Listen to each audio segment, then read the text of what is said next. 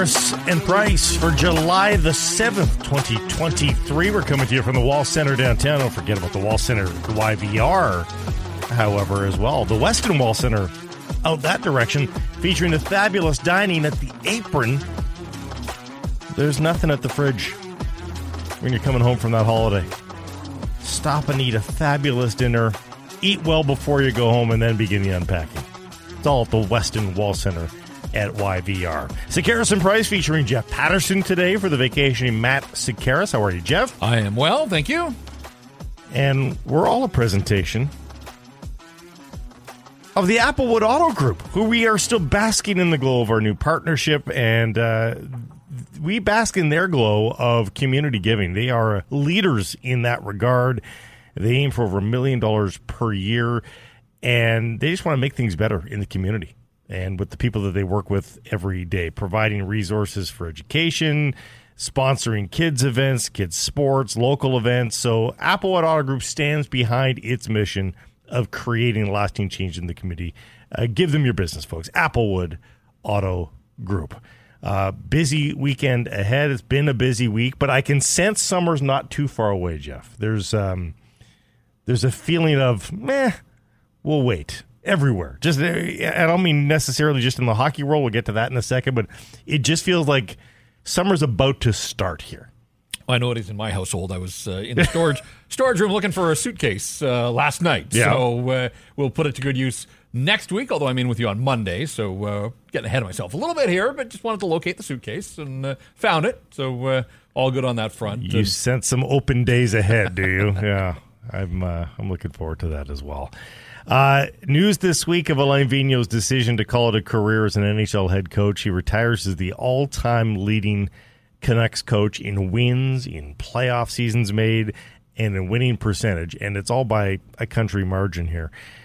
And it leads us to our Bodog poll question for today: Who is the greatest coach in Canucks history? Define as you like. Alain Vigneault, Mark Crawford, or Pat Quinn. It's all brought to you by Bodog, your trusted source for sports odds.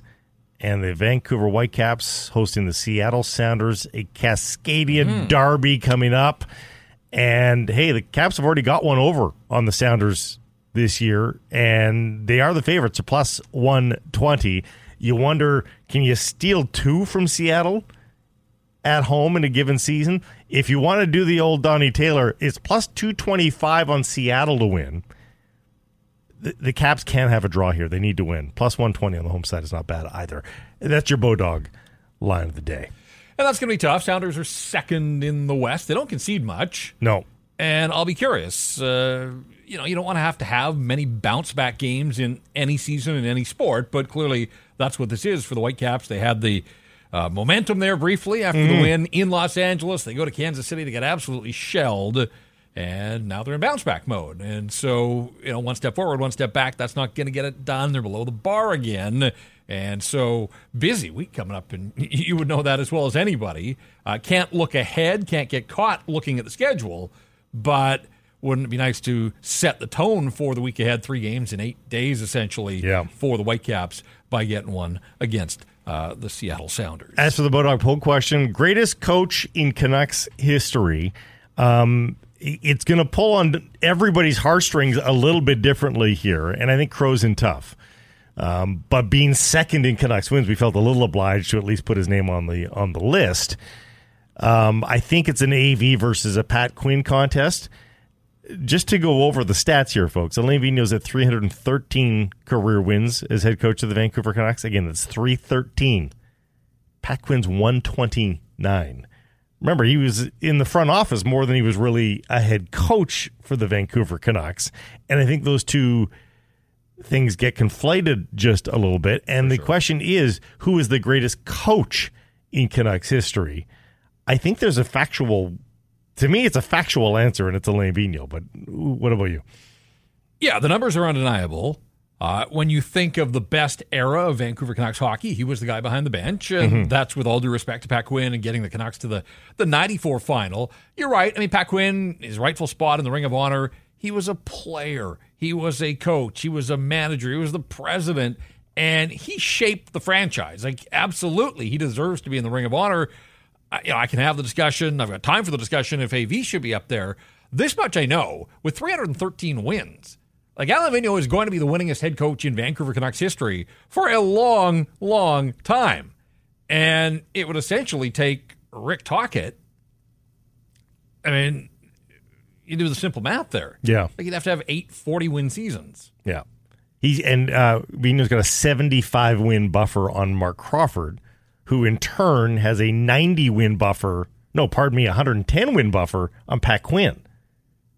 Like this is, this is Vigneault's for a long time, as you said. Yeah. So like I, I just think Alain Vigneault, you know, he came in, he was coach of the year early on, uh, and he grew and that team grew with him and obviously they became the best team in the National Hockey League. I know they didn't win the Stanley Cup, but they were the best team in the regular season two years in a row. That's not what it's about. They came up short in game seven, and unfortunately for him, you know, he lost the Stanley Cup final with the Rangers as well. So 0 for 2 in Stanley Cup finals for Alain Vigneault. But still, I, I just think, you know, he had longevity longevity. There was that stretch there in 2009, remember, where they were on the losing streak and we all thought maybe he was on his way out. And Burrows with a shorthanded goal that sort of saved him and saved the team. Uh, but I think the longevity, the success, the innovation, the you know using the Sedins the way that he did, offensive zone faceoffs, using Manny Malhotra to take on Tough so that he could free up not just the Sedins but Ryan Kessler to have success. Like you know, I think he was the right coach. And he had to convince Mike Gillis that he was the guy for the job to keep his job. They, uh, as a front office, you know, I think they advanced the way the game was thought about and played. Vigneault was receptive to all of that. And so, yeah, for all those reasons, yeah, to me, he is the best coach in Canucks history. That said, we talked about Pat Quinn. Mark Crawford oversaw an era that is still revered all these years later. Does AV's team have a podcast series after it? No, it's No. true. Not yet, anyway. you know, Mark's downfall was goaltending, and that wasn't his fault. Like he coached an exciting group. Uh, you know, that West Coast Express line was one of the, if not the best line in hockey for a while there. Uh, I think it, it showed people the way that game the game could be played here in Vancouver. That there, you know, it could be entertaining and fun, and also successful, uh, up tempo, all of that. And again, Mark's downfall was that he just didn't get the goaltending necessary. Uh, but that group should have had more success. Should That Minnesota, playoff that. Minnesota Wild series will Oh, forever haunt them. I mean, what happens if they win that series up 3 1? What happens? Who knows? Yep. And then the Bertuzzi incident, and Yeah. it all kind of spilled. You know, if they had some goaltending, if Bertuzzi doesn't clock more, uh, Mark Crawford probably coaches longer. That's right. As the head coach of the Vancouver Canucks, and maybe has some of the success that that Alain Vigneault ultimately did. So don't discount what Mark Crawford did. I, like, I think he put a stamp on you know one of the eras that we all look back on so fondly. Uh, and so many memories came back listening to Scotty's West Coast Express podcast. And if people haven't, uh, do yourself a favor here in the summer months. Like, Yeah, there you go. Perfect time. Yeah, Yeah. exactly. Um, you know, mowing the lawn, going to the beach, whatever. Just uh, fire it up and away you go. And it brought back so many memories uh, for me because I was on the beat covering that team then and had forgotten a few things. Scotty unearthed a couple of nuggets uh, along the way that I didn't know about, so I learned some things as well. Um, so yeah, I mean, I want to give Mark Crawford his due, but I, I, to me, I do think that the answer is pretty clear, and that is Alain Vigneault. And Crawford's winning percentage better than Pat Quinn's, 589 to 576. So Crow uh, rightfully on the poll question, but I think, again, I, I know where everybody's going to lie.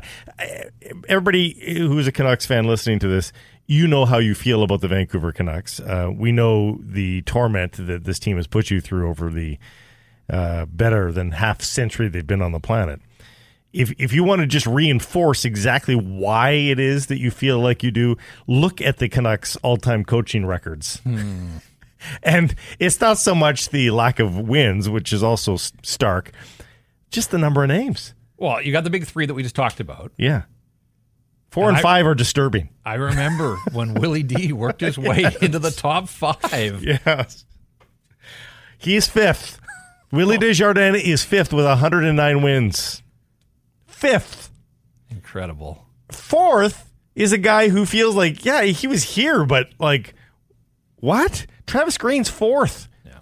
Travis Green is fourth on the all-time co- like folks. uh, Who knows if Travis Green will? I, I for Travis, I think he's a, a, a good guy. I'd, I'd like him to be a coach in the NHL again. I don't know that he'll be. I don't know that he'll be a head coach again. but he'll go walk around this summer knowing he's fourth on an NHL team's all-time wins list and not a recent expansion team. Like it, it, it's so disturbing when you look at all the names. Well, yeah, like I mean, we think of this dark decade that they've come through. Yeah.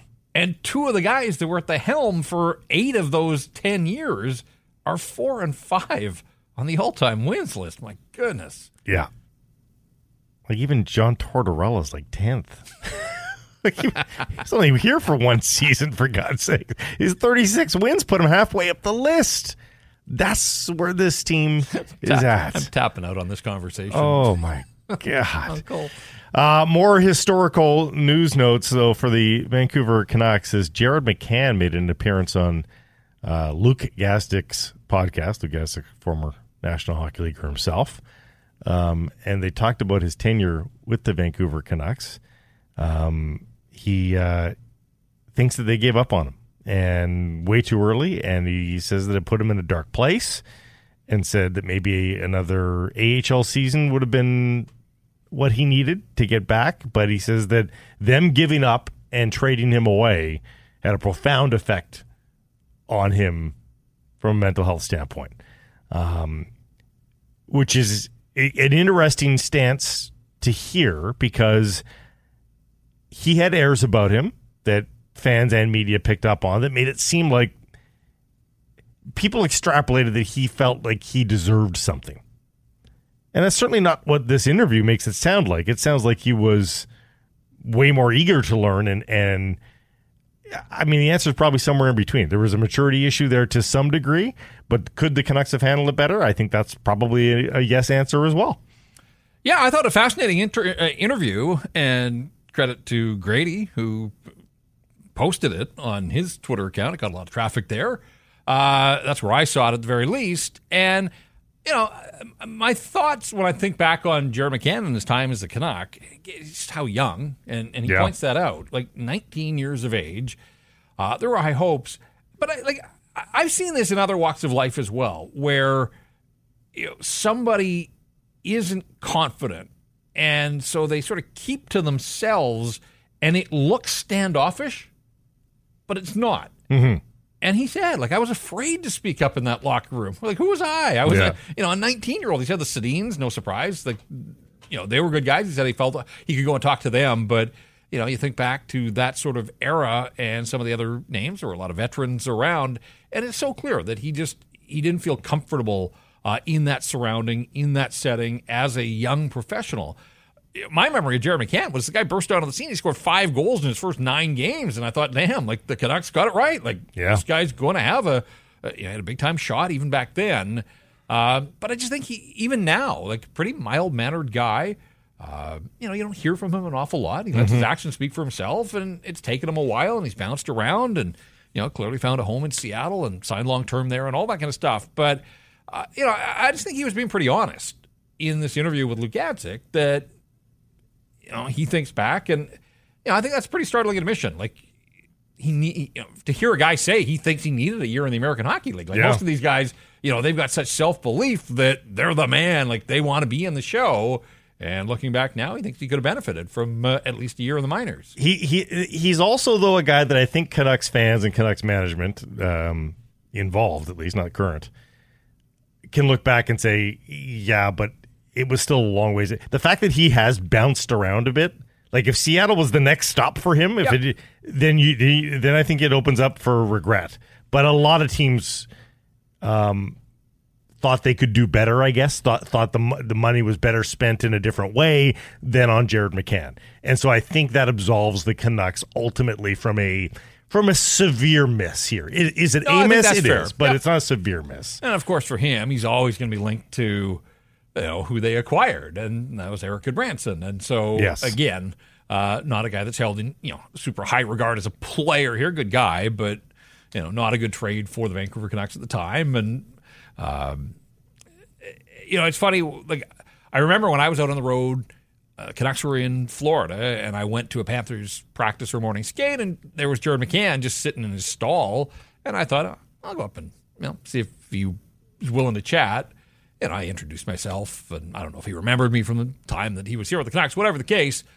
And I said, can we talk for a few minutes? And he was like, I don't want to talk about I don't want to talk about Vancouver. Like, you know, he had turned a page there, mm-hmm. wasn't rude about it, mm-hmm. but I, I, think, you know, for him, like it happened. He tried to learn, tried to grow up. And I think ultimately that's what it is, is he just grew up. And, yeah, yeah. you know, so it's hard for me to knock a 19 year old that's thrown into that situation. Uh, but I thought some real candor and some some refreshing honesty from a guy that we don't hear from an awful lot uh, on this podcast yesterday. I mean, it's a uh, it's the reason why they do the interviews. They they want to gauge maturity level. I think in a, in a lot of ways, and of course, so many teams botch these interviews themselves with their quality questions. But um, it's an underrated stat, if you will. It's not a stat, obviously. There's no maturity stat that you can objectively uh, keep track of. But when you're drafting a player you know, getting a read on that person as much as the player is a big part of it because there's probably a lot of great players. And I'm not saying that Jared McCann's not a good person, but just um, readiness for the task at hand. And ultimately, you have to pass on a guy that you think might get there. But if he's going to need five years to mature, do you have the time as an organization to let that happen? Some organizations do, but not, not everybody does. But I think it's also interesting to sort of compare what the Canucks have now in place in their player development system as opposed to mm-hmm, what mm-hmm. they had back then. And you know, a little more patience. And I know patience is in short supply in professional sports across the board. Yeah. Uh, every, it seems almost everybody wants to, to win now and, and have their players have success now. But, you know, in hindsight, again, had they handled McCann a little bit better, you know, maybe they have a 40 goal scorer that they had drafted and developed themselves. And instead, it just felt like uh, there was always that rush to advance the aging curve. We saw that so many times with Jim Benning, where you trade a young guy to get a guy, you know, a little bit further ahead, uh, thinking that you were that much closer to whatever the stated goal was. But uh, they just chased their tail uh, for the better part of, uh, you know, the six or seven years that, that Benning was at the helm. Slow down around the NHL right now. Not much happening. Is there uh, is there another big move for the Vancouver Canucks this summer? Let's. I'll, I'll put it. Yeah, I'll, b- before training camp, I'll, I'll extend it to training camp. Is there another big move? Yeah, I mean, I think they would like to probably uh, address that third line center position even more than Teddy Blueger. Mm-hmm. Um, but you know, there aren't a lot of candidates that are out there in free agency, although Pius Suter remains a guy that, you know, I think they probably should have been and, and we're interested in. Uh, he hasn't found a home yet. You know, when I the more I look at Teddy Blueger, yeah, he can win you faceoffs, he can help the penalty kill. That's great. Like those are areas that uh, the Canucks can benefit from a guy like Teddy Blueger. Uh, but I was looking at this and I was just kicking it around, and I wrote a piece at the Hockey News as well, sort of spitballing on the Canucks power play and their options for next season. And of mm-hmm. course, Bo Horvat had 11 power play goals before the trade, and they never really replaced him. Anthony Beauvillier only scored three power play goals after, you know. So who's going to be the guy in the middle? Like I think the Canucks have to figure that out. Could JT Miller move into the the bumper spot? You know, could you move Elias Pettersson off his one timer side over to the left side so that he was more of the the quarterback where Miller has been working the last couple of years? So I'm curious about the, the bumper spot. But as I dug a little deeper on Teddy Blueger, I, if Teddy Blueger is required, they don't have an actual center on the second power play unit. Now, maybe they run without and maybe, mm-hmm. you know. Win the face off. It's often on the fly. All yeah. that kind of stuff. Yeah. Teddy Blueger has never had a power play point in his NHL career. Yeah, I don't think he's been thrown out there a lot. Right. So I'm kind of curious, you know, what does that second unit look like? How much are they going to rely on it? You know, perfect world, your first unit cashes in and you don't even worry yeah. about power play two. But, you know, that's where you know, Sheldon Dries had six power play goals last year. Like, does that give him any sort of leg up as a center? But he's got to be in the lineup to help your power play. And I'm not convinced that Sheldon Dries is or should be an everyday player for the Vancouver Canucks. So, uh, that's where I come back to like third line center ideally you'd love to have a guy that could kill you the penalties when you face offs, but also could step in and be a part of whatever you're trotting out there as a second unit. They're going to have uh, Filip Hronek. I'm curious to see what he looks like. He's kind of the forgotten man in all of this, right? Because they only played the four games, and mm-hmm. you look at what they did in free agency, and we sort of assess what they did on July 1st. But I, I kind of include Filip Hronek almost in their free agency uh, spend just because we haven't seen him and I would imagine he's going to be a fixture on the second power play unit. So uh, we'll see what that looks like. Uh, guy that you know has pretty good shot, scored nine goals in 60 games last year. Maybe brings that element to all of it. So uh, yeah, I mean, I, I guess to answer your question, I would think yeah, it's possible, but I still think money has to go out first, right? Like mm-hmm. that's they, yeah, for sure. They have to clear some cap space, and then what does that flexibility allow them to do? Who's available? But uh, yeah, wouldn't be surprised if there was still. Uh, I, am not anticipating anything. I do think that managers are going to try to get a little bit of time off here, and so I think it will go fairly quiet. Um, you know, through the rest of July and August, but that doesn't mean Patrik Allvin can operate on his phone wherever he is in the world. Sometimes when when all the eyes are away from the sport, Maybe. that's when you can work, yeah. you know make some but magic happen. I would not be the least bit surprised if there was a significant add to the roster ahead of training camp somehow, some way. Uh, locally here, it's uh, quiet at Nat Bailey Stadium till the 14th. Caesar on the road, and they get a four day break next week as well. So that's next weekend, the 14th. Weather looks great. Get your tickets now at Canadians Baseball com. BC Place is busy this weekend, yeah. though. Uh, first off, Caps versus Seattle tomorrow, as we talked about. Big Cascadia match there. Uh, Caps need to bank all these home victories before the seven game road trip in August and September. Um, man, oh man. And yet at the same time, if they do run the table here in, in, these three games, they very well could be top three in the conference at the end of that three game span. So the world's our oyster. They just got to take advantage of it. The Lions versus the Als on Sunday at BC Place Stadium, and um, a bounce back need there as well uh, for the Lions after such a stinky match mm-hmm. following three beauties. So this one feels big to me for the BC Lions. Like they had so much goodwill built up, starting with uh, you know the road win in Calgary, come home, the home opener, LL Cool J, the Buzz, uh, yeah. the shutout of the Elks. They go to Winnipeg and make a statement, and then fall flat on their face in Toronto. You know, if you lose at home to Montreal, all of a sudden you're three and two, and it's just uh, like two losses in a row. And anybody that was kind of on the fence, you're thinking uh, maybe yeah, get back to me around Labor Day. We'll see where they are if they bounce back and post a victory here and you know four and one out of the gate like that's an incredible start for the bc lions. And you want to believe that that's more of who they are. Uh, you look what's happening around their division. I mean, edmonton's a disaster. Calgary and saskatchewan seem sort of middle of the pack. So the, the path already seems there for the bc lions to for sure.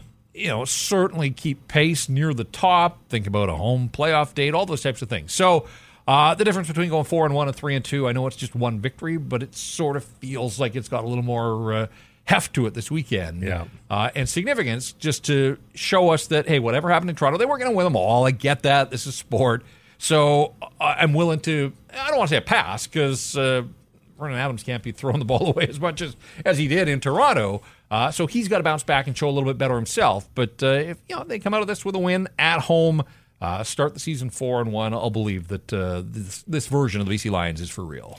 Time for the golf report, brought to you by the legendary Arnold Palmer designed Whistler Golf Club, open uh, and playing beautiful uh, through the summer season. If you've got a group of 12 or more, you, the group organizer, play for free. So all you have to do is tell them about your group and they'll take care of the rest. It's that easy. They do it all.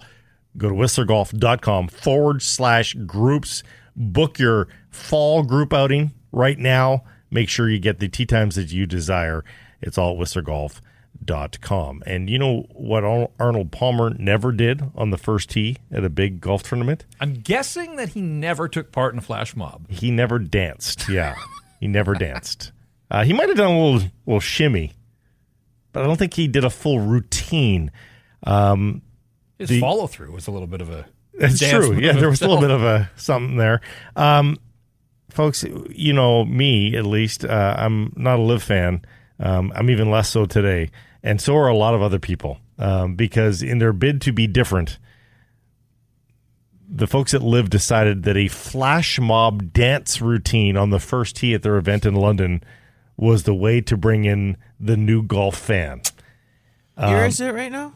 Pardon me? What year is it right now? well, exactly. Like, when's the last time you heard of a flash mob? Um, even LIV defenders, like if you go on social media, like golf Twitter is a buzz with this. Even the the the LIV bros are cringing at this. Oh, like, for sure. like our guys did this really. It's uh, it's kind of perfect timing because if there was any sense that LIV had sort of won this golf toe to toe with the PGA Tour, um, I think this is a bit of a of a check down on the on that thought that LIV was uh, sort of reinventing the golf thing. Anyway, no flash mobs expected at the John Deere Classic. No big names either, but no no flash mobs. Uh, thankfully. Happy Hour brought to you by Yellow Dog Brewing Neighborhood Brewing Workshop Spirits. And the weather's getting a little cooler, but we're still pretending we're thriving in the summer. That's summer heat with Workshop Spirits. Ombre Margarita. Hi there. Hard lemon iced tea. And hi there. Our peach iced tea will keep you feeling tropical all year long. End of the workday. Treat yourself to a Yellow Dog Neighborhood or Workshop Spirit. Here's the rest of today's menu brought to you by BC's Best Breakfast. Folks, the sun's up early during the summer. I'm a sleeper, but uh, even I'm up early during the summer. So take the extra hours and maybe uh, spoil yourself or someone else with a great breakfast or brunch at the Dutch. Anywhere in BC, find your closest one at thedutch.com. Price is right coming up in a moment on AV. Uh, former Canucks staffer Rachel Doerrie stops by for her takes on the Canucks this summer and uh, a nugget in there on the future of Tyler Myers. Hashtags with some defenseman talk, two tweets, both might surprise you. Vernon Adams, aforementioned quarterback of the BC Lions, with some real talk on where his mind is at and where the team is at leading up to this game this Sunday. He'll join us a little later. And a special edition of SVP. Matt and I broke off one final debate for the week before he left on vacation. So you can weigh in on who won the argument and today's topic trading Tyler Myers. Plus, before we go, any of our errors and omissions as well.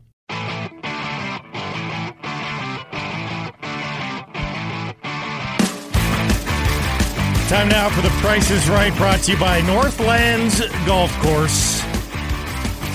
And Alain Vigneault may not have coached the Vancouver Canucks for a decade now, but with his announcement that he's now done behind the bench, this still does feel like the end of an era, even in Vancouver.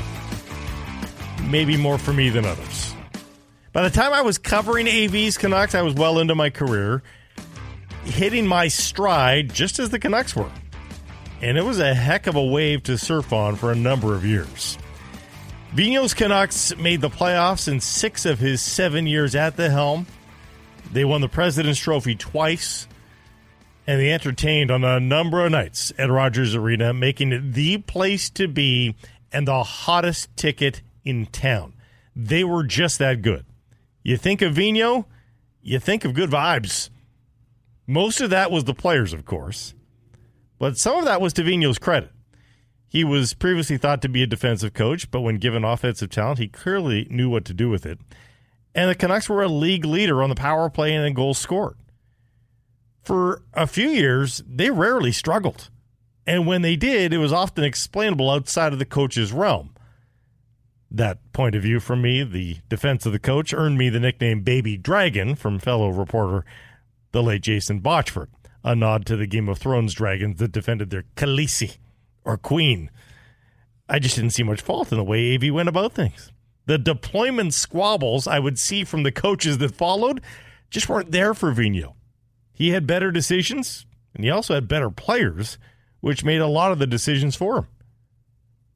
And even in the 2011 Cup final, which has been analyzed beyond belief, there are a lot of things outside the coach's control.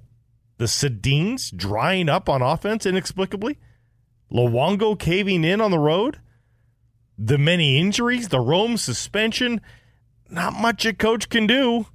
Ultimately, Vino's time with the Canucks came to an obvious conclusion, and that's probably beyond debate. But that time saw unparalleled success for this franchise.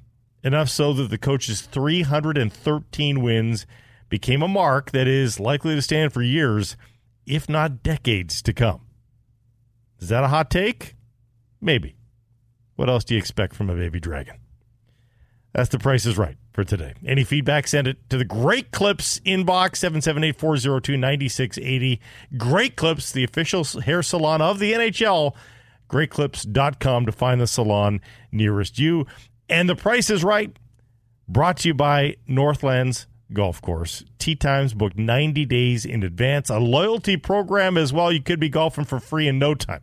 Details at golfnorthlands.com. Mentioned Vernon Adams is coming up a little later in the show. Well, we had a Lions tickets contest this week to send somebody to see Adams bounce back in person. And the winner of two tickets plus the food and beverage gift card. Mark Hopkins from Surrey. Congratulations, Mark Hopkins from Surrey. You're going to watch the Als and Lions on Sunday, BC Place Stadium, all courtesy of Sekeres and Price and the BC Lions. And a Team Store gift card. Well. Ah, I guess. Food, beverage, team store. You'll be kitted out. Congratulations, Mark. We'll see you there. No matter what you're buying, folks, when you're out in the world looking for this, that, and the other, I think you want to support businesses that you feel good about supporting. You can feel good about supporting the Applewood Auto Group. Uh, they've made the car business and communities around them a whole lot better with their work in the community. Go and find out why it is indeed all good at Applewood. Visit them online anytime at applewood.ca.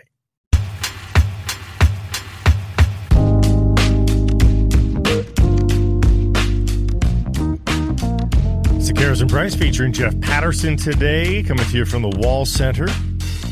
And a presentation of the Applewood Auto Group. Time for you to experience the best in class experience that only the Applewood Auto Group can deliver. And that goes to buying your cars and supporting a company that wants to do things better. Their missions to make things better for the communities and the people that they work with every day. That makes you feel better about buying a car from them. Applewood Auto Group stands behind its mission of creating lasting change in the community and also give you the best price on your next new car as well. Visit the Applewood Auto Group today. Bodog line of the day for today, and that is USA versus Canada coming up on Sunday at the Gold Cup. Canada is up against it, plus 390 for a win against the uh, deeper American squad. Again, this is sort of MLS sides for uh, both of these teams.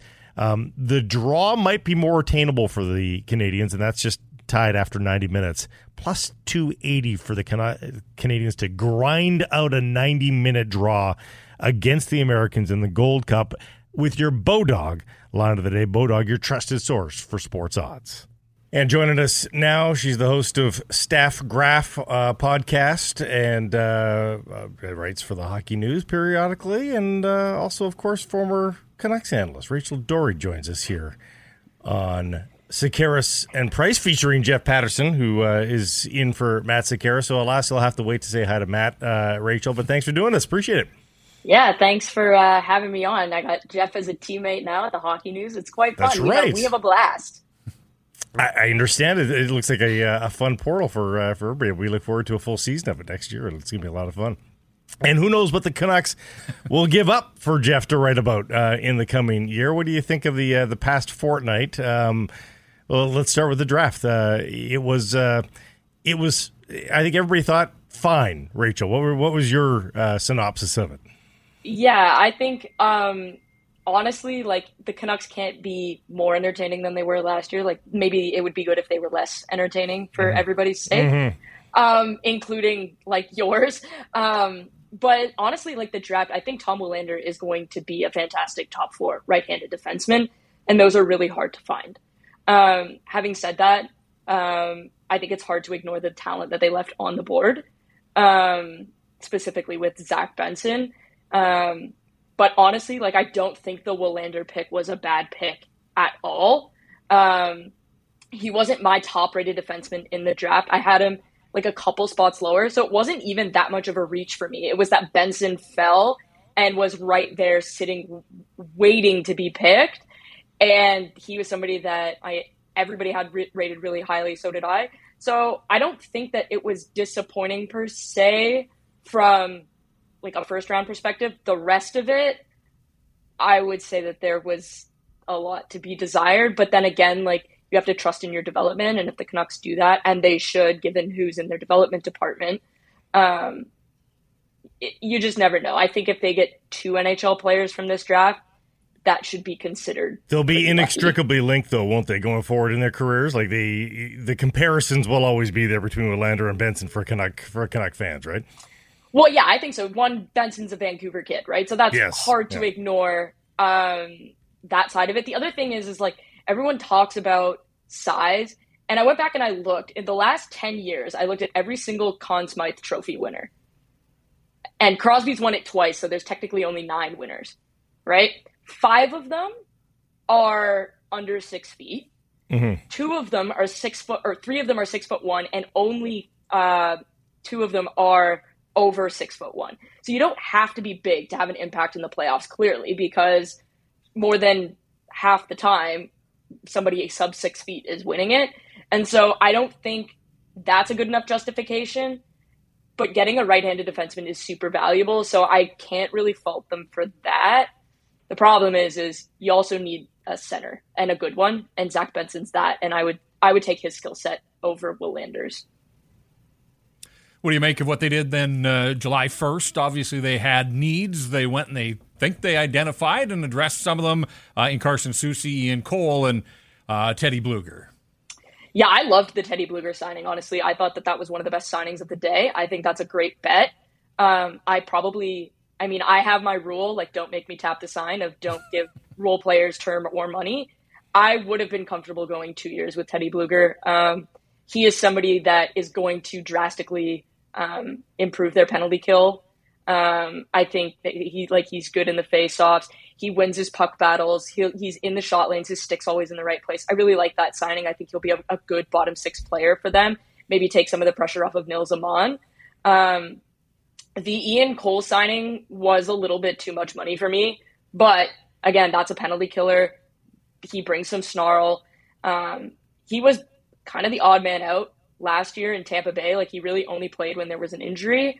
Um, but he should be sort of like a stable top six guy for Vancouver, and and they've needed that. I mean, if you look at the last couple of years, it's been not fantastic, and so I think that's fine. The Carson Soucy deal, I mean, that's again that's term and money. That's not a term I would have gone to because that's a sixth defenseman. And whether or not the Canucks see him as a top four defenseman or not, the reality is is he was Seattle's sixth D and he hasn't proven he can play top four minutes yet.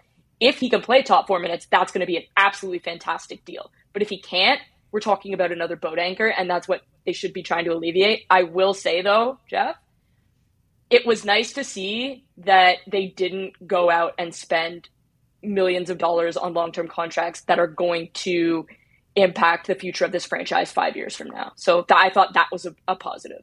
Yeah, bo- smaller boat anchors. Just back to, to Blueger for a sec. I mean, in a perfect world, you'd like a little more offense. I think from a, a third line center, uh, Patrik Allvin on July 1st believes that there's more to give there. Uh, I'm not so sure about that.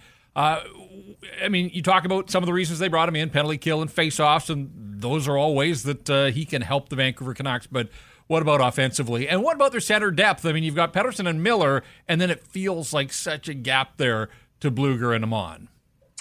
Yeah, so I mean, you could have addressed that through the draft, the center depth, um, but again, chose not to.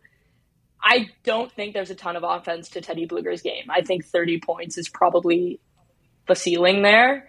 Um, and in today's day and age, you kind of need a third line center that can produce offensively, but is also a capable shutdown center. Like you look at JT Compher, right? That's like look at the third line center role he played when Colorado won the Stanley Cup. That's what a third line center is, right? You're providing offense, uh, but you're also really dependable. I think ideally on a cup contending team, Teddy Blueger is your fourth line center, right? Teddy Blueger is the Nicolas Roy of the Vancouver Canucks kind of thing if they're contending. And right now he's going to be asked to play third line center, which is that could be a little bit much for him. Um, in terms of center depth, I, I think Elias Pettersson is going to be in the conversation for the Selke next year. I thought he should have been in the conversation this year. Um, he is one of the top centers in the game and is probably going to be paid like it. Um, I JT Miller will be a center for maybe two more years. Um, and I think eventually he's going to have to move to the wing. So that center depth is worse than it looks. Um, we already saw Miller playing on the wing last year. Um, And so I think that's an area that needs to be addressed. Perhaps can they pry a Michael Backlander and Elias uh, Lindholm out of Calgary? Um, can they do? Can they look for something on the trade market, things of that nature? Because I think that's an area, especially that second center role, that needs some serious uh, addressing. I mean, we were tossing this around already. Do they have one last big deal left in the summer? Like, are you thinking any of these deals happens potentially this summer? Um, do they see the urgency the same way that a lot of us do? Um, I'm gonna say no. I, I don't think mm. they see that urgency. Um, I think we are going to get another trade. I think Tyler Myers is going to get dealt um, now that that bonus has been paid. I think that he has value around the league now that he is just sort of um, a one million dollar salary guy. Um, I know well, that we'll, we'll, we'll stop you there. We'll stop you there because conventional wisdom is that that's a September bonus. That that bonus hasn't been paid yet. Do you have any different information? I believe that bonus was paid this week. Um, that really? I was yes, I believe that bonus was paid this week. So I mean, regardless of, I think it was paid this week based on the information I have. If it hasn't been mm-hmm. paid, the Canucks can opt to pay it early so they can facilitate a trade. That is an option that's available to them. If it's paid in September, which I don't believe it is at all, um, they can still trade him before the season starts. There are teams that are going to need help on the right side. And if the Canucks mm. are willing to retain salary, let's say they're willing to retain 50%, Tyler Myers at two and a half or three million dollars is a much more palpable sort of contract to take than the, the full brunt of it. And because he is big and because of the whole size nonsense in the league, he is going to have value. And that's something where I think that the Canucks could extract a legitimate fairly marketable player from that deal. And that's something I think that they should look to do given what they had to do with Oliver Ekman Larsson. I think that they should look to get something from the um, Tyler Myers deal. I thought that they should have re signed Ethan Bear regardless of the injury. I kind of still think I hope that happens because I thought he fit in really well in Vancouver. Um, whether it was under Boudreau or under Tocchet, I thought that he looked a little bit better. And so um, kind of that increased opportunity, I think it will be a good spot for him. Looking at the big picture, obviously, now that July 1st is out of the way, the attention turns to Elias Pettersson and trying to get him locked up long term. And JP Barry was on local airwaves here this week saying, you know, no real plans to meet face to face with the Canucks until later in the summer. How much of it from the Pettersson camp you think is tied to Auston Matthews, Sebastian Aho, you know, nobody wanting to jump and, and try and set the market?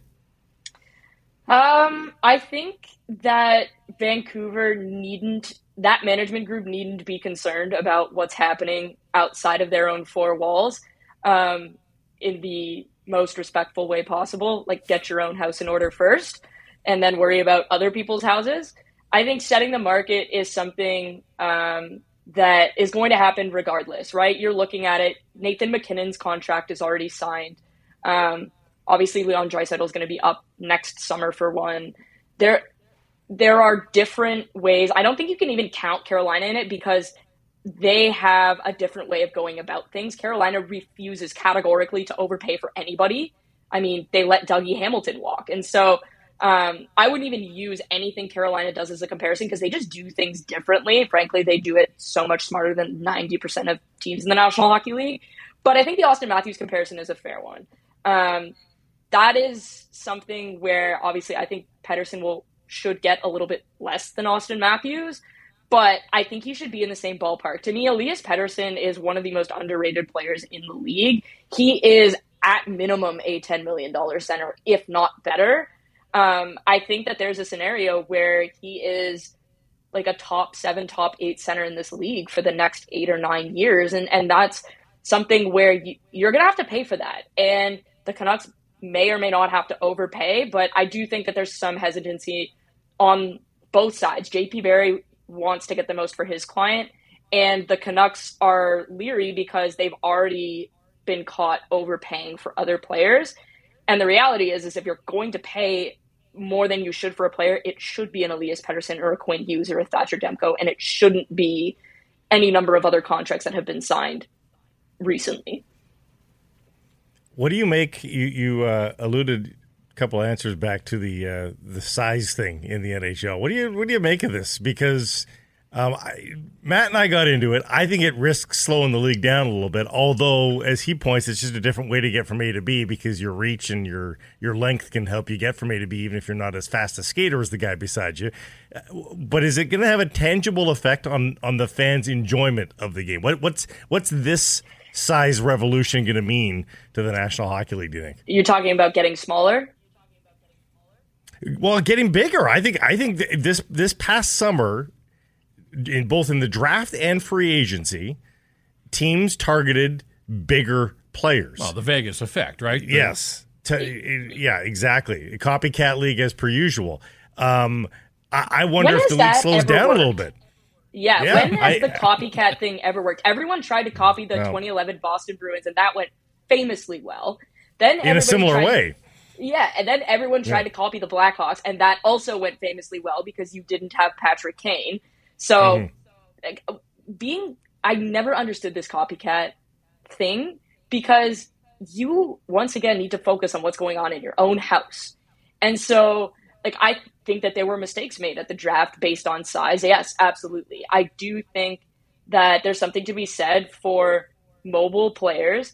But what we saw in the playoffs was that until the rule book is actually applied correctly, bigger players will have an advantage because they can just get away with bloody murder and mm-hmm. nothing is going to happen. Now, if somebody looked me in the face and said, I think you can't win with Cale Makar because he's 5'11, but you can win with Tyler Myers, I would straight up laugh.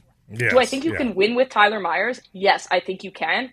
It, a third pair D role. If Tyler Myers is your top right-handed defenseman, you have a major problem.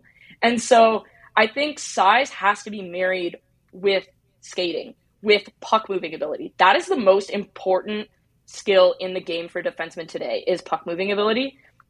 I don't care if you're a behemoth. If you cannot make an adequate breakout pass, you are completely useless to me because forecheckers are too fast. Skilled players are too agile. They could dart in and out of lanes. They're going to recognize things like that. So I do think it will slow the game down as it pertains to the playoffs because we're going to see more of that grabbing and clutching. But in the regular season, I think some of these players are going to get exposed because if you are not a good enough skater, guys like McDavid and Matthews and Aho and Roope Hintz, even Jason Robertson, Connor Bedard, they're going to run circles around you, and the penalties will get called in the regular season.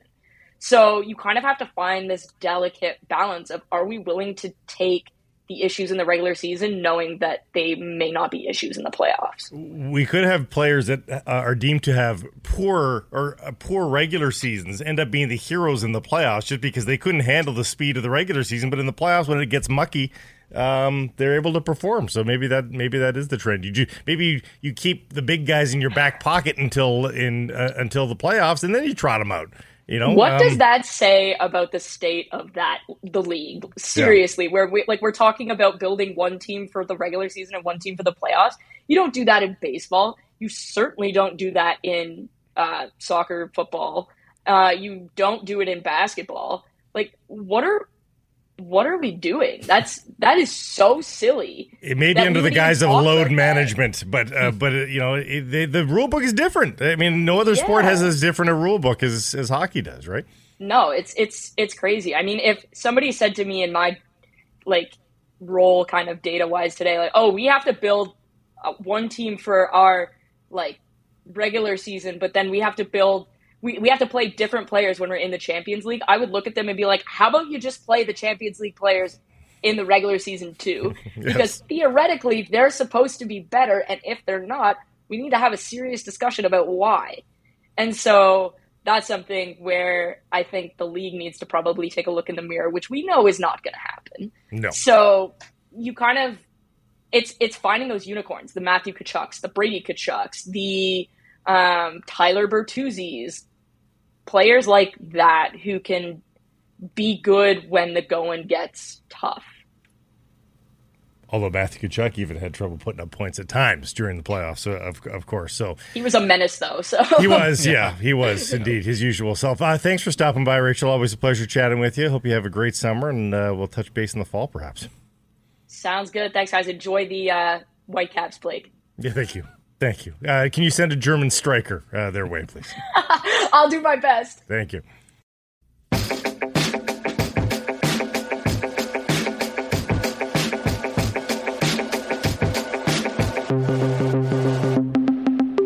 Harrison Price from the Wall Center.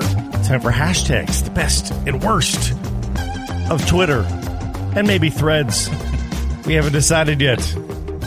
There is no worst on threads right now. No. One big happy family. There. That's true. It's all just 11 from the 50 people that are there. No bots, no trolls. I'm sure they're coming, though. Jeff and I are there. the show is there. Great, are you there individually? No. No. I waste enough time as it is on all these other apps. Yeah, it's probably true. Oh, and hashtags brought to you by Jason Hominick at jason.mortgage. Don't forget, break off a call to Jason anytime you're near the end of your mortgage or if you're shopping for a new home because you can lock in your rate for up to 120 days. So no matter if it goes up or goes down, you're going to be better off because if the rates go up, it's okay. You've locked in at a lower rate. If the rates go down, guess what? You just renew at the lower rate. It's a win, win, win, win, win all around. Get the personal touch you deserve. Go to jason.mortgage. Jeff, you want to get started? Sure. I've got one from AFP Analytics at AFP Analytics. This is a consulting firm that uh, is trying to better understand uh, the National Hockey League players, contracts. And so uh, they've got top five remaining NHL UFA defensemen ranked by our projected cap hit. Mm-hmm. Matt Dumba is number one on the list. 28 year old right shot defenseman. Makes sense. Ethan Bear, he of the bum shoulder, injured till November, is number two on the list. Like people said, this was a weak free agent class. And yeah. of course, we're a couple weeks in, and so lots have come off the board. But if people are thinking that they're going to double back and find some bargains in the bin, Ethan Bear, who's not available until perhaps Christmas, mm-hmm. is second on this list. Caleb Jones, Simon Benoit, Cal Foote. Uh, they round out the top five. You do wonder though with Matt Dumba, like, did he miss the market entirely here? Like, is he going to get anything close to what he and his camp are looking for, or is this going to be a case of a guy that's going to have to take a, a one-year deal late in free agency and maybe uh, you know, use it as a springboard to next summer and go through the process again when there's more money in the market. I, I, don't even know that he's going to be able to get, you know, John Klingberg kind of money. Right. Like it'll be a one year deal, but I don't think it's going to be a seven million dollar deal. Like, and, and, that's why if the Canucks can pull off a Myers trade and get some cap space, I mean, goodness, if they could get all of that cap space back, they need a couple of million to be cap compliant can they get Matt Dumba on four million dollars? What, what, that's what they've got him. They've at. got him at a three-year, four point four million dollar AAV. Which is, I mean, that's that term is not crazy. Um, I mean, it's it's interesting. Uh, dovetails a little bit into this at Big Head Hockey. Every defenseman this season, this past season, with seventy plus points and a positive takeaway differential, takes the puck away more than gives it away. There's two defensemen on the list. 70 points and a positive takeaway differential. Quinn Hughes is one of them. He is. And I would say there's probably two guys rattling around in your brain. It's one of them. well, there weren't many that had 70 points. No. Uh, I'm guessing Erik Karlsson handed the puck away a little bit. Yes, but this is a positive one. That's so, right. yeah, so, so yeah. You're negating him. Yeah. Uh, Morrissey? No, no. It's Adam Fox. Ah, yeah. Okay. Yeah, I, th- I, thought Fox and Makar would be in your head the the most, but uh, Adam Fox is the other guy. So, well, I knew Makar didn't play enough games; he only played the sixty games. Right. So. Uh, Quinn is absolutely a two way defenseman. Is the final sentence of the tweet. Um, and that's true. There is more than one way to be a defensive defenseman. And, you know, I think most people just think of winger or forward bearing down on you on your on your flank. What do you do when he's 1v1? And that is a an element of defending. But picking pockets and maintaining possession of the puck is another way of being a defensive defenseman. And this is my point. When I saw that Quinn Hughes was ninth in Norris voting this year, I'm not sure what he can do. Like, I think he is going to be saddled with that all Canadian division season when he was minus 24. Yeah. And I don't know. Like, I think a lot of Norris voters and, and members of the Professional Hockey Writers Association have, have made up their mind that he can't defend. Right. And so like, we see it here. We saw the growth again this year uh, in the market. But I just wonder at a time when you've got Makar, you've got Fox, you've got Miro Heiskanen, you've got uh, Rasmus Dahlin, you're going to have Owen Power who's going to work his way into the conversation. Like, there are so many good young defensemen. I just don't know that Quinn Hughes is going to be able to rise above because it feels like people have already painted his career as, oh, yeah, this incredible offensive force, but the guy can't defend. And that's just not the case. You know what it might take? Remember when in Dallas, um, God, who was the big bruising forward in Dallas all those years uh, during the like the Turco years? Uh, God, I I don't know why it's. Um, he was like their number one or two center, I believe. Hit hit like you wouldn't believe. We'd we get ten hits a game. Come on, help me out. Like Jamie Langenbrunner? No, no, no. He was like he was like their captain, maybe even Brendan potentially. Morrow? No. Brendan Morrow, yeah. Oh, okay. Yeah, oh. Brendan Morrow. The home counting stats people in Dallas Olympian Brendan Morrow. used to give Brendan Morrow like 10 hits a game on the regular. So, needless to say, by the end of the year, he led the league in hits every single year. I mean, maybe that needs to happen at Rogers Arena. Maybe they just need to give Quinn Hughes like seven takeaways a game so that he obliterates the takeaways record and starts to get sort of a, a reputation of something. Something's got to change because I just it it feels like he's always going to be saddled with that one All Canadian division where he wasn't great. The team obviously wasn't very good, and I don't know. Like I, I, he's better than the ninth best defenseman in the National Hockey League. At least this past season, Yeah. he was. And for him to finish not ninth in Norris voting, I was blown away by it. Yeah. I was blown away. We by need it. Jeff to get a vote so he can rig it for Yes, exactly. That's true. I did not have a vote this past year. Uh, I've got one from our buddy Farhan at Farhan Lalji TSN. Uh, did you see this? Eskimos, oh, not the Eskimos, they're putting me on E's and O's. Yeah. Uh, the Elks and the Riders. Did you see the, the game and the end of the game last night? I was following along on social media. I wasn't Oh. watching, but craziness. Incredible. And we've seen this before where Americans come to the CFL and they just don't know the rules. Yeah. And uh, the guy's name was CJ Sims, the returner. Uh, lets the kickoff go over his head. It bounds into the end zone in a tie game, and there's your single point that turns out to be the winner. So the Elks are 0 5 now. And like, it's unconscionable to think that a professional athlete doesn't know the rules. But so much of that's on the coaching staff, too. Yes. And in that Yes. situation, like, Yes. you know, stand 15 yards deep in the end zone and run it out. Like, don't let it go over your head.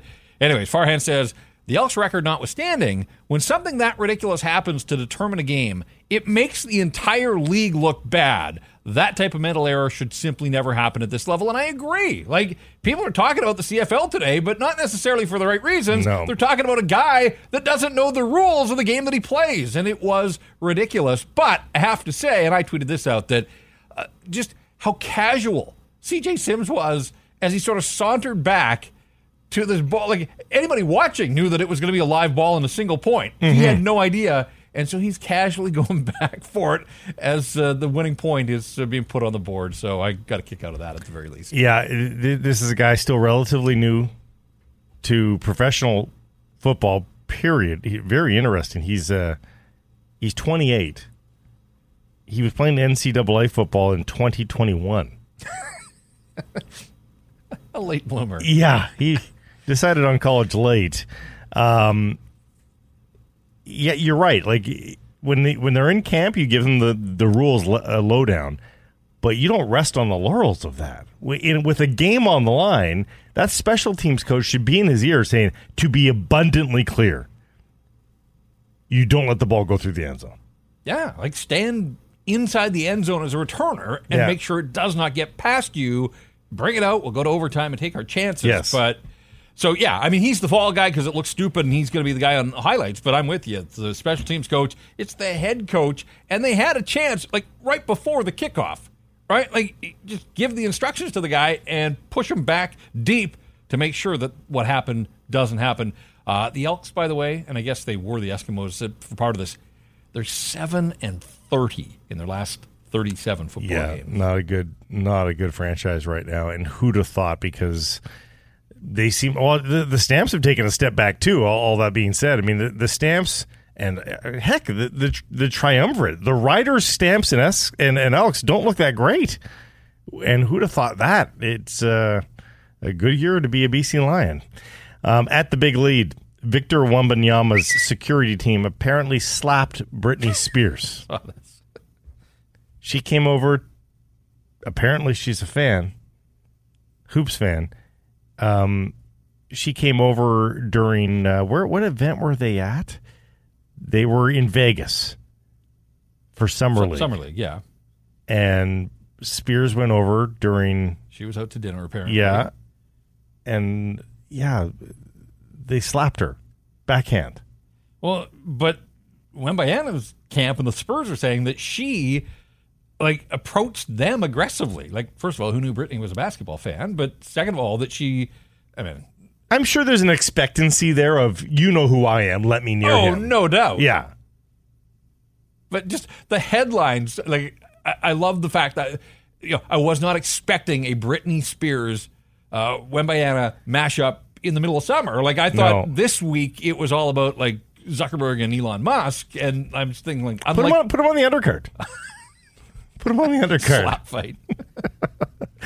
And that's hashtags for today.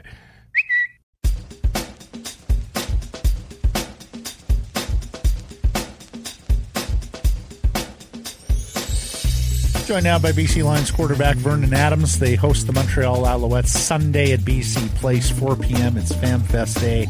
All sorts of fun for the kids. Vernon, thanks for making time. Yeah, no problem. Thanks for having me, guys. Are you over the Toronto loss?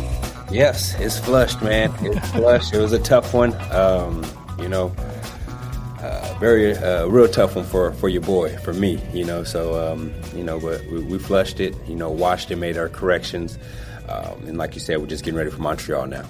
I was Does, does practice just take that away? We need like just a bunch of days of practice. Can you? Is that part of the flushing thing, or is it pure psychology and you just you, you have to do it within the brain rather than on the grass? I think it's a lot m- mentally, you know. Um, Yeah. You, you have to watch it. You gotta cringe. I was cringing a lot, you know, but um, you know, you, you gotta watch it and you gotta make your corrections. You gotta see what you did wrong and see what you're gonna do better next time. So um, I try to get it out mentally as much as possible. That way, I can go into practice with a free mind, a free spirit, and just be present and um, be who I am, be who God created me to be, and you know that, that that's a baller. You know what I'm saying? And get these You guys. guys are playing so well, Vernon. Yeah. Where does that game come from? Like, is is it just that you'd expect? Like, I, I try to to put myself in your shoes, and sometimes when things are going great on the golf course, I get casual and I think, oh, I don't have to think about anything because I'm playing so well. And all of a sudden, I you know I get a ten. Um, is is it that? Like, it's, it's so shocking because you guys look like a well-oiled machine there for the first few weeks. Yeah, you know, and even in this last game, we did a lot of good stuff, man. It, it Yeah. was a lot of good stuff, man. Our defense is still playing lights out, man. They're playing good. They, they all scored off of, you know, my turnovers. You know what I'm saying? We got a punt return taken back on us and things like that, you know, but take all that away. It's a obviously it's a different game, but Mm-hmm. it's like you know we're still a really good team, man, and I trust the process. I trust our coaches. Yeah. I, I trust what we do here. You know what I'm saying? So I'm not worried about. I'm upset about what I did and how I let my team down a bit this past weekend, but I know I'm not worried about moving forward towards the future because what we do here is really good.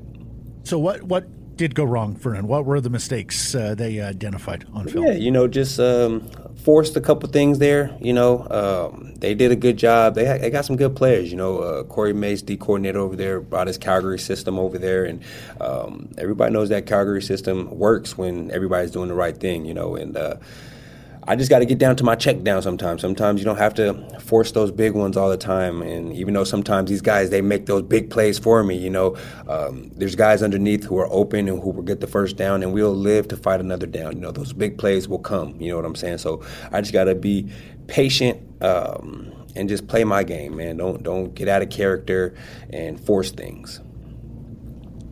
One of the things that Blake and I have marveled at is that every week, my man, you've got a different collection of receivers there because somebody's missing the game with a knock or a nick, and yet the beat goes on. I mean, Hatcher comes off the sixth game and balls like that. A word or two about this receiving group you're working with, and Vernon how can it be so good week to week with so many interchangeable parts here coming in and out of the roster? No, man, you you hit it, man. These guys are all professionals, though. You know, um, they're not here for no for no reason. You know what I'm saying? They stay locked in. Um, even if they're not getting many reps in practice, they have scripts on the sideline. They're they're going through their scripts. They're getting mental reps. Like if I was there, this is what I would do. And the next thing you know, boom, they are up. You know what I'm saying? So all these guys are, are great players, great human beings. Um, they all work hard, man, and they all deserve what they're getting. You know what I'm saying? Um, the Aidens, the Hatch, D Rhymes, Luck, all these guys, they, these are all professionals. So um, Justin McInnis, you know what I'm saying? Alexander Hollins, um, Cottoy, all these guys, man, they, they, they're not selfish or anything. So um, they just want everybody around them to succeed. And when you got a team like that, that's how we can spread the ball around and have some fun and do good things.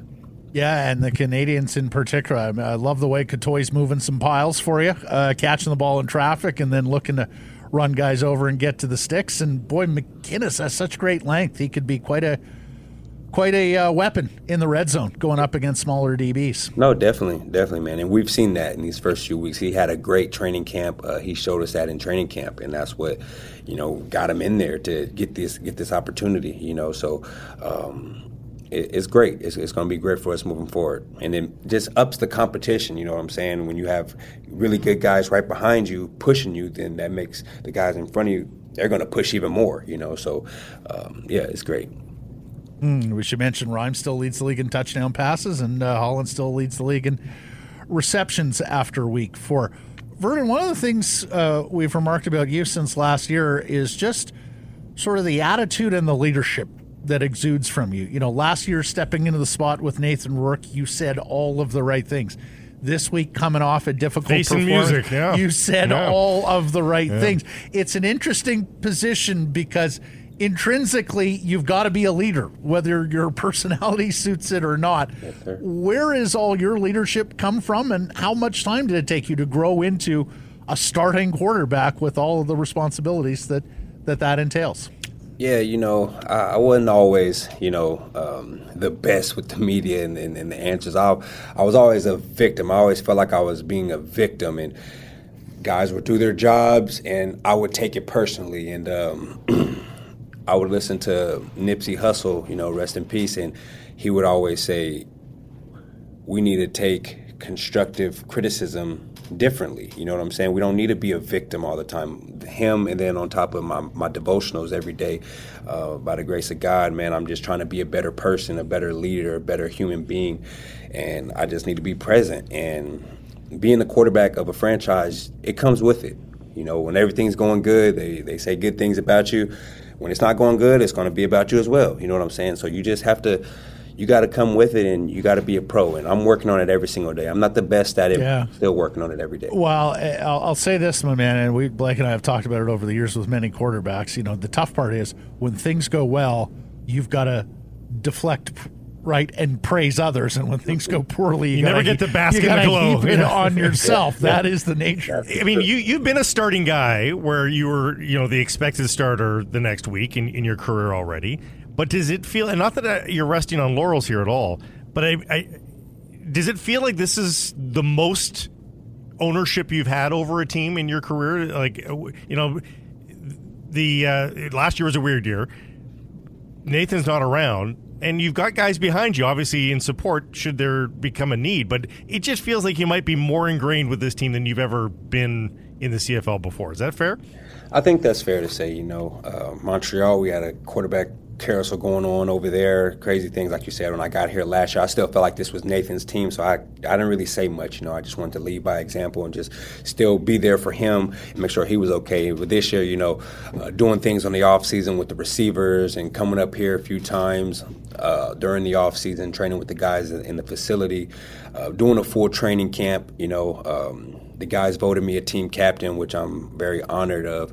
And, um, you know, I just, I, I do feel more comfortable and just just better as a leader. You know, moving forward and being able to speak up and um, just lead by example as well.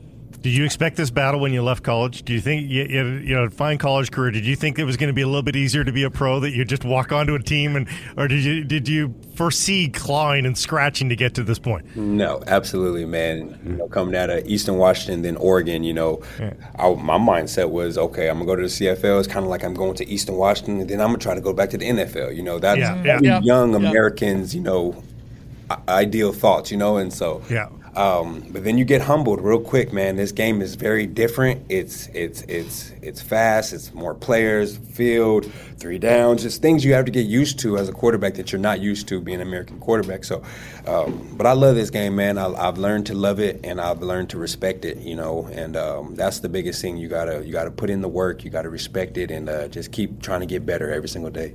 Oh, if I had a nickel for every American player who's going to come up here and dominate, right, Vernon? yes. You'll be a and rich I, man. Oh, absolutely. Yeah. And, and, I love the story we got in week one that, you know, there were three straight training camp reps, and they might have been the first three where you were on point, hit the receiver in flight, and the guys in the huddle were sort of shaking their heads like, yeah, that's our quarterback. That's our guy. Uh, what are you up against Sunday against the Alouettes? And is it personal? For you, given your time in Montreal? Mm. Uh, you know, I, I, try not to look all into that. You know, I know they have a, a great D, D, coordinator in Noel Thorpe. Um, you know, he, he brings some pressure, he plays some man. You know, uh, he does a little bit of everything. You know what I'm saying? And um, they got a good defense over there uh, doing some good things as well as as well as our defense. You know, so I know it's going to be a battle, um, but we're in front of the home crowd, man. Um, ready to come out here have some fun, man. Obviously, I, I would love to beat Montreal just because you know I spent most of my career there. You know, but um, just got to take it one day at a time. You know, can't look too far ahead, can't peek too early. I got to handle what's going on right now at this second. Long season. Yeah, and uh, they've been a lot of fun already this year, and particularly uh, the offense under your charge. Vernon, thank you for this. Much appreciated. Good luck on Sunday, and we'll catch up down the road here. Yes, sir. Thank you, guys. Thank you for having me. God bless. Go Lions.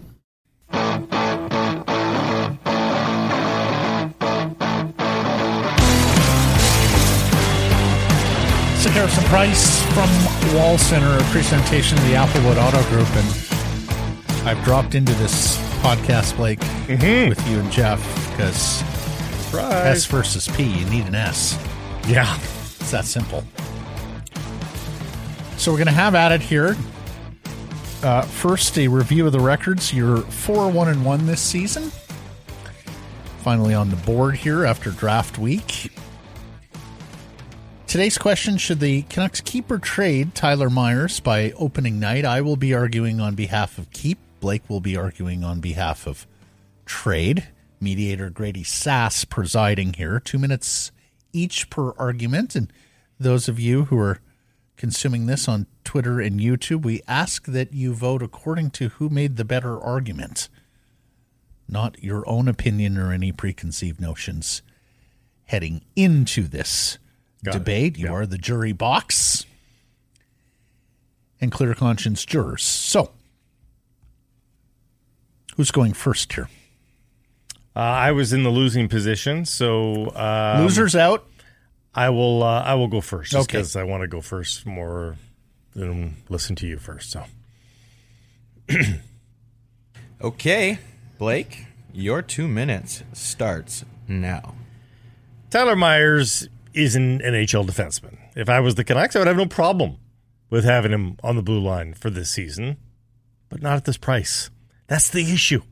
If the Canucks can somehow find a way to turn the six million in cap hit into some cap relief and then a three million dollar defenseman, absolutely you do that. And maybe those are two separate transactions, maybe it's one. Regardless, there is a need to do this. The Canucks are over the cap right now and are in the unenviable position of almost hoping for long term injury to bail them out. Keep in mind that that overage I talked about that takes into account the injuries to Tanner Pearson and Tucker Poolman already. So they need more on top of that. And as we've already found out, trading out anybody else on the roster to get this cap space has proven difficult. All the wingers, they've been dangled already across the National Hockey League. No takers. Myers, as a budget minded defenseman in September, with a high cap it could prove valuable to a number of teams. He could prove useful to a good team with cap space as well. Again, he's totally fine, especially as a third pair defenseman. His only issue is the cap it, but heck, the New York Rangers could fit him in. The prayers for Myers to have a great season, and then trade him for a magnificent bounty at the deadline is a dangerous game to play. Bad season, no value at the trade deadline. Injured, no trade possible. Great season, and the Canucks are in a playoff position, no chance they trade away a right side contributing player when they have a playoff spot staring at them in the face. Too many variables at play. A bird in hand, way better than two in the bush. So you make the trade now, or at least in September. Find his replacement via free agency or trade and get your house in order. Time to spare. Thank you, Five seconds. Mm-hmm. Okay, Matt. I must say, when you go second, you are provided some material here in rebuttal. Yeah, yeah. It would have to be factual material rather than Well, just in name this calling. case, uh, however, I, I have Yeah. a lot to uh, fact check you on. Oh, oh, I'm sure. I'm sure your truth is the real truth. Grady, I'm taking the headset off lest you try and get in my ear and screw up my rhythm here in argument. All right. All right, the post-truth era begins in five. I, I honestly, that is. Uh, I don't think I. You, He's I need the to jury scream here. up, screw up your rhythm. I think you screw up your own rhythm enough. So You're just creating enemies here on this version of SVP. All right, have at it. okay. let me know, Grady. Yeah, your two minutes starts. The winner now. gets this four pack of Yellow Dog high fives. Incidentally, They we've put wish. some. We've put some stakes They wish. to S versus P All right, I'm resetting because you're not following my orders. Your two minutes. I have my headset off. Starts now. Blake talked about getting cap relief for Tyler, Meyer, Tyler Myers. I mean, in this cap tight environment, you got to be kidding me. Teams with space know what the Canucks are selling. They know the predicaments they're in. Blake name checks the New York Rangers. They have Adam Fox, Jacob Trouba, Braden Schneider down the right side. In what world are they a Tyler Myers suitor? My God. You can't trade him between now and September 15th because that $5 million bonus. So right now he's a liability. You'll get no return. You may have to pay to get him off your books. It's hard to trade him after that bonus because teams are in training camp. They fall in love with their players. They have some difficult waiver decisions to make. Most teams are at full health at that point. Their cap guys are trying to get it right to the limit there and maximize their LTIR. So it's a very difficult time to move a $6 million salary, even if some of the cash in hand is paid. But most of all, if you're trading him in September, you have to replace him. What are you replacing him with? Players from your own organization? They have not proved as good. Other organizational guys, okay, they're dropping in without a full training camp, without a full summer under Canucks eyes. The Canucks are trying to be a playoff team next season, and with free agent additions, Myers is finally now appropriately slotted on that third pair. If you need to trade him, his value will be much higher at the deadline, provided he's healthy. I'll concede that. When the cap cost isn't as crippling for an acquiring club. And let's remember, Myers was pretty good two seasons ago when he played more within his limits and started transitioning into that defensive defenseman. I'm all for a Tyler Myers trade at the appropriate time to recoup some value on this asset. But this summer and training camp is not the appropriate time. And there you have it. I'm comfortable with that. All right. So now we ask you to vote either on the Twitter side or if you're watching this on YouTube, please be sure to like, comment, and subscribe to secure some price on YouTube. Good luck, Blake. Hey, good luck to you. Thank you. You need it.